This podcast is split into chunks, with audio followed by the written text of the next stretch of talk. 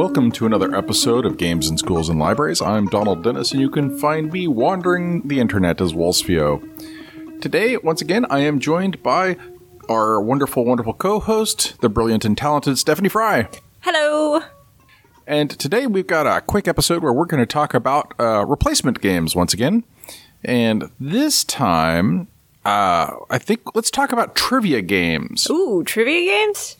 Yeah, so, you know, library is all about knowledge, uh, gathering and disbursement thereof, uh, as well as the telling the facts from fictions. You know, why I love libraries. Yeah.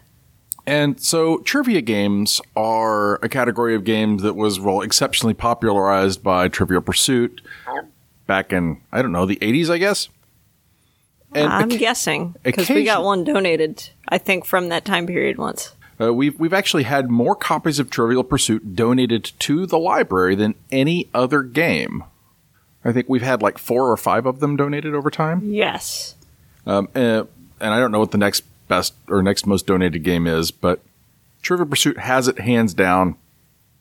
Technically, now it's Munchkin. Oh, oh yeah. Well, they're different. Okay, yes, Munchkin, Munchkin. Well, one guy one guy donated that though. No, I think we've gotten some other Munchkins. Shh, shh. We don't talk about Munchkin. Okay. No, actually, we can talk about Munchkin, but that's another episode. All right. So, however, I don't even know if we still have one of those copies here in the library because Trivial Pursuit, uh, we generally donate them to the Friends Sale. Um, I think we may have one copy here in the teen room somewhere. But there are so many other trivia games that sort of do the trivia thing better. there really are. Uh, what are you looking for in a trivia game, Stephanie? Um, in a trivia game, I actually really enjoy trivia games that let me, like with um, Timeline, where it's I have to sort of know the general gist of where it is, but not the exact Right. answer. Yeah, not knowing, you know, is half the battle. No, wait, that's a different game. Uh, but so trivia games, what you're trying to do is get people to sort of prove their knowledge or even possibly learn while they're playing the games. And so we have got a whole bunch of games here that we'd like to recommend along the trivia front. And uh, yeah, so you mentioned what timelines right up front. I Let's- did mention Timelines right up front. That was like one of my first trivia games besides Trivial Pursuit. Um, so tell our listeners about it. How does timelines play and why is it cool? So timelines is cool because basically everybody has a hand of cards, and on your turn you're going to play cards out to the timeline. And what I love about it is essentially you just have to kind of be deductive. Like, hey, I know that this period happened after this period, but before this period, so I'll put it here on the timeline. So it's like, okay, maybe this happened before baby bottles, but after the invention of the wheel. Right. So it might be like, oh, here's a corkscrew, and uh, somebody else put the bottle like at one point. So you're gonna, well, we know we didn't have to have corkscrews until after we had bottles, probably. So if I even if I have no idea where the corkscrew is, it makes me think about, well, how does a corkscrew exist, and why would we have one, and when would it start?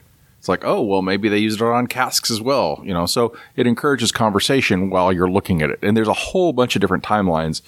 Oh, there really are. There's the inventions one, there's the scientific discoveries. American history. Um, so it's really great also for like classrooms if you need something light for your kids to do between periods. Right. And there's sort of an, another version of it uh, that is the card lines, which also deals with animals. So it might be, uh, you know, when did these dinosaurs live or how big were they? Because they have multiple bits of information on them. And I think they also have countries, so it might also be population or size of the country. Yeah. So there's a whole lot that you can sort of pull out of these trivia games uh, of the card lines and the timeline series. And most importantly, it's just a deck of cards. Now, the way the game plays is, of course, everybody has cards out in front of them. So I can see what you may be having to talk about later. And you can't look at the back. So you slide them out into the thing and saying, I think this is where it goes relative to the games that are already there. And then the first one to run out of cards wins. And then that's right. If you if you successfully put it in the right place, you do not have to draw a replacement card. And if you do not put it in the correct place, then you get another card to replace that one. And so very fast, very fun, can be played in a variety of environments. And you can pull one box of it, cut the deck in half, and play two different groups. You really could. Because there's enough cards in there that it's rare you will ever get them all, and you just have the discards from one group go to the other group. And then that way they're playing with different cards. So that works very, very well, but they're affordable enough that you could get a whole bunch of decks for different things. Oh, absolutely. And you could really suit your needs to whatever subject you're teaching. Now, something else you can do, uh, uh, probably very interesting to teachers or folks who have local history games, you can create your own versions of this just with note cards.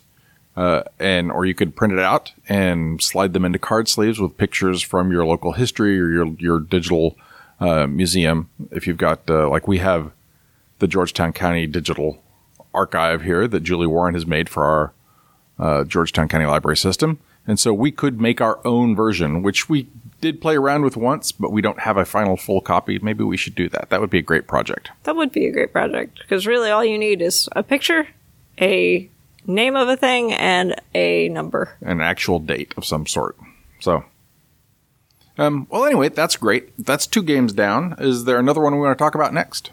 What about Wits and Wagers? Ooh, yeah. So North Star has a variety of trivia games. And the Wits and Wagers line, they have done version after version. They've got Wits and Wagers Family, uh, various party editions of Wits and Wagers Vegas. Um, and and how does Wits and Wagers play? Uh, basically, what happens is a question is asked, then everybody writes down a question, an answer to that question, and then you fit them all out on the board and then everybody takes bets on which one's correct. Right. So you write down your bet, you all slide those into the middle of the table, and then they get ordered. Um, I'm sorry, that's that's that's backwards. You had it correct, where everybody writes down their answers, they get organized on the table, then people place their bets, and then they get coins back or poker chips or whatever the tokens are you're using. I think you get chips back for guessing correctly or for actually being the one to get the right answer. Right. And the uh, the Vegas version, the great big one that they did not too long ago, uh, has a whole bunch of where you can bet on who you think the right person is. You know, it's like I think before the question's read, you can say, I think this guy's going to get right, or before I'm sorry, before the answers are revealed, or you can bet on black or red or et cetera, et cetera. So there's a lot more betting opportunities. So it plays more like a a gambling expedition or a gambling game than it does just a trivia game. And it's also got options for if nobody on the board you think is right. You know, I think it's lower than, or I think it's higher than what's here. And I think there's certain like special payouts for. Right. So, so the farther you are from the most common or the middlemost answer that was given, the more valuable it is. And once again, all of these results, you know, the way that betting is done changes on a game by game basis. So uh, another game they put out is called Say Anything, which is kind of like a trivia game, only the trivia is what does the person who's asking the question think as opposed to what is the absolute answer. So it might be, you know, ask my favorite question in the whole deck, which is if I could train a monkey to do anything, what would I train it to do? And then everybody else writes what they think the answer is. They after that, um, and then you every, have a betting phase. You have a betting phase, and then um, I select, um, or actually, I would have selected my favorite answer and not let everybody know. Everybody bets, and then I reveal. People get points based on being correct with that. It is, it is a lot of fun. It really is, and it's a great icebreaker. And if you're playing with the right, you know, thought of, you know, train of thought, you can get to know people pretty well for it. Some folks think it plays better if you already know people, but I think it works also great as an icebreaker. And then they have a game called uh, Happy Birthday or Crappy Birthday, which is you're doing the same sort of thing, but it's you've got a deck of cards that what would you get me for my birthday? And everybody is submitting those in. And so it's all sort of following that same path, except for there's no betting in those games. Yep. So, but yeah, that's North Star, and there is a new version of Say Anything coming coming out this year, and the packaging looks great, much more up to date, modern version. No idea if the cards are different. I haven't heard that yet. Ooh, nice. All right, so I'm going to talk about uh, Bezzerwizzer. Bezer Wizard? Bezzerwizzer. Um, see the show notes for spelling. So in Bezzerwizzer, uh, you've got a bag of tiles, which are topic categories. I think there's something like 20 categories. I don't know. Everybody draws out these tiles. You arrange them on your board from things you think you're best at to things you think you're worst at. And once again, all these trivia games, one of the reasons trivia games are so great is you can generally do them as um, as team activities, right? So it could be each person playing for themselves, or if you have instead of four people or whatever, you could have teams of two or teams of three, and so forth. Um, and so we will all say, "Oh, here's what we think we can do." You get more points based on how much better you thought you were going to do at something. But there's other special action tiles that can play, or I could even say, "Oh, I see that you put game knowledge as your number one thing." Well, and I have sports over here, and I know you're no good at sports. I'm going to make a trade, and I'm going to trade out your category for my category, and um, that's exciting sometimes. Nice. So it's it's more it's it sort of feels more like a gamerly trivia game where you're you're playing other people and and you're doing stuff like that. So it's a cool one. Um, there's a couple of editions of it that that I really like. Um, or the, oh, make sure you get the English version if you're wanting the English version because there are foreign language and foreign language trivia. While delightful if you know the language, is kind of useless if you don't. Very true. I mean, with a name like Bezzerwizzer, I kind of expected. Well, all right. Do you have another one you want to talk about? Uh, what about Terra and Fauna? Ooh, yes. Terra, Terra and Fauna is like the grown-up version of card lines. I don't know. They're still easy enough for the kids too, though. I mean, is is it's a bigger production game. It's not like it's necessarily for older people. But Yeah. It it There's ba- a little more to it. it uses a map. It adds a map element, and other than that, it sort of falls. And you're only dealing with one creature at a time. So Yes. a creature is revealed, or a location, or a place, or a I don't know. There's a variety of things that you can get in Terra versus um, in Fauna. Yeah. And so one card is revealed, and then people take places or take turns placing cubes on the board to say, oh, I think it is in this region, or I think it is this big. Or this is how long its tail is. Exactly. And then the closer you are, if you are close enough or if you are accurate, you will get a number of points. Um, and so a lot of the regions, they've got the board broken up fairly small so that things are rarely just from one region. So like these are in five or six regions, um, which means that the accurate answers, there's a bunch of those. And then the adjacent ones certainly make that a lot larger of an area. Yeah. So, and there's a metric version as well as a imperial version. So Yeah, I think you just flipped the board, right? it depends on which edition you have. Oh, so be careful with Flora on that. And uh, Terra, the Terra version was from uh, the fine folks um, who made the One Night Ultimate Werewolf game. All right, um, what's next? what's next? Um, you know, I, I think we mentioned since we mentioned Say Anything, we probably ought to mention Apples to Apples, which is which is another. It's not really a trivia game unless It's like it sort of is. It's more a I want to say people trivia game Right. because it's sort of in that category where you're trying to read the judge and know the judge. Exactly. Um, so, well, and I guess if we're open up that category, we can throw in a whole bunch of things like um, it's sort of on the border because the judge really is picking their favorite out of all of the choices that you throw out, right? Because in apples to apples, you might say fuzzy, right? You'll pull out a card that says fuzzy. Everybody else is playing cards out of their hands. It might be like George Foreman, Albert Einstein. um, the Great Pyramids, or an orange. And then from that, the judge has to pick who who, who played the fuzziest thing. right. All right. And so it's you are trying to get a read on the person. So the might person might say, "Well, when I was at the pyramids in Egypt, um, we said these great big fuzzy camels, so that's why I'm picking that." Yeah. Like, all right, that makes no sense to me, but you picked it. So it is kind of trivia ish. Um, I don't know, it, and I think that that really depends on how your group plays it. It really does cuz I'm sure there are some groups who are like, "No, that's this is to be kind of accurate-ish," whereas other people were like, "Well, this is my favorite and this is the funniest." Right. And I think that sort of is where the game falls apart is that um, people will pick just the funniest answer and say anything sort of falls in that that same problem too. Yeah. There there is another game that I, I think I ought to mention. We ha- do we have to mention it? But is is this the one that we're not allowed to have? No. Oh, okay. A Smarty Party. It's Smarty it's, Party. It's one that I don't actually care for all that much. Um, but it is really popular. So um, I just find it stressful, really. Oh no. Um, so in Smarty Party, there is a list, and so it's like, here are the 10 things of whatever.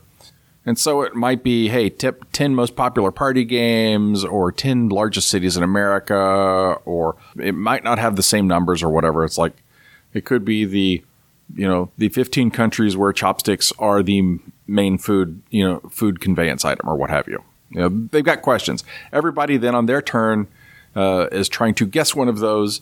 If you fail, you get negative points. If you succeed, um, then you don't have to go forward at the end of the round for all the negative points people have gotten. Uh, they have to move forward on the uh, on the track.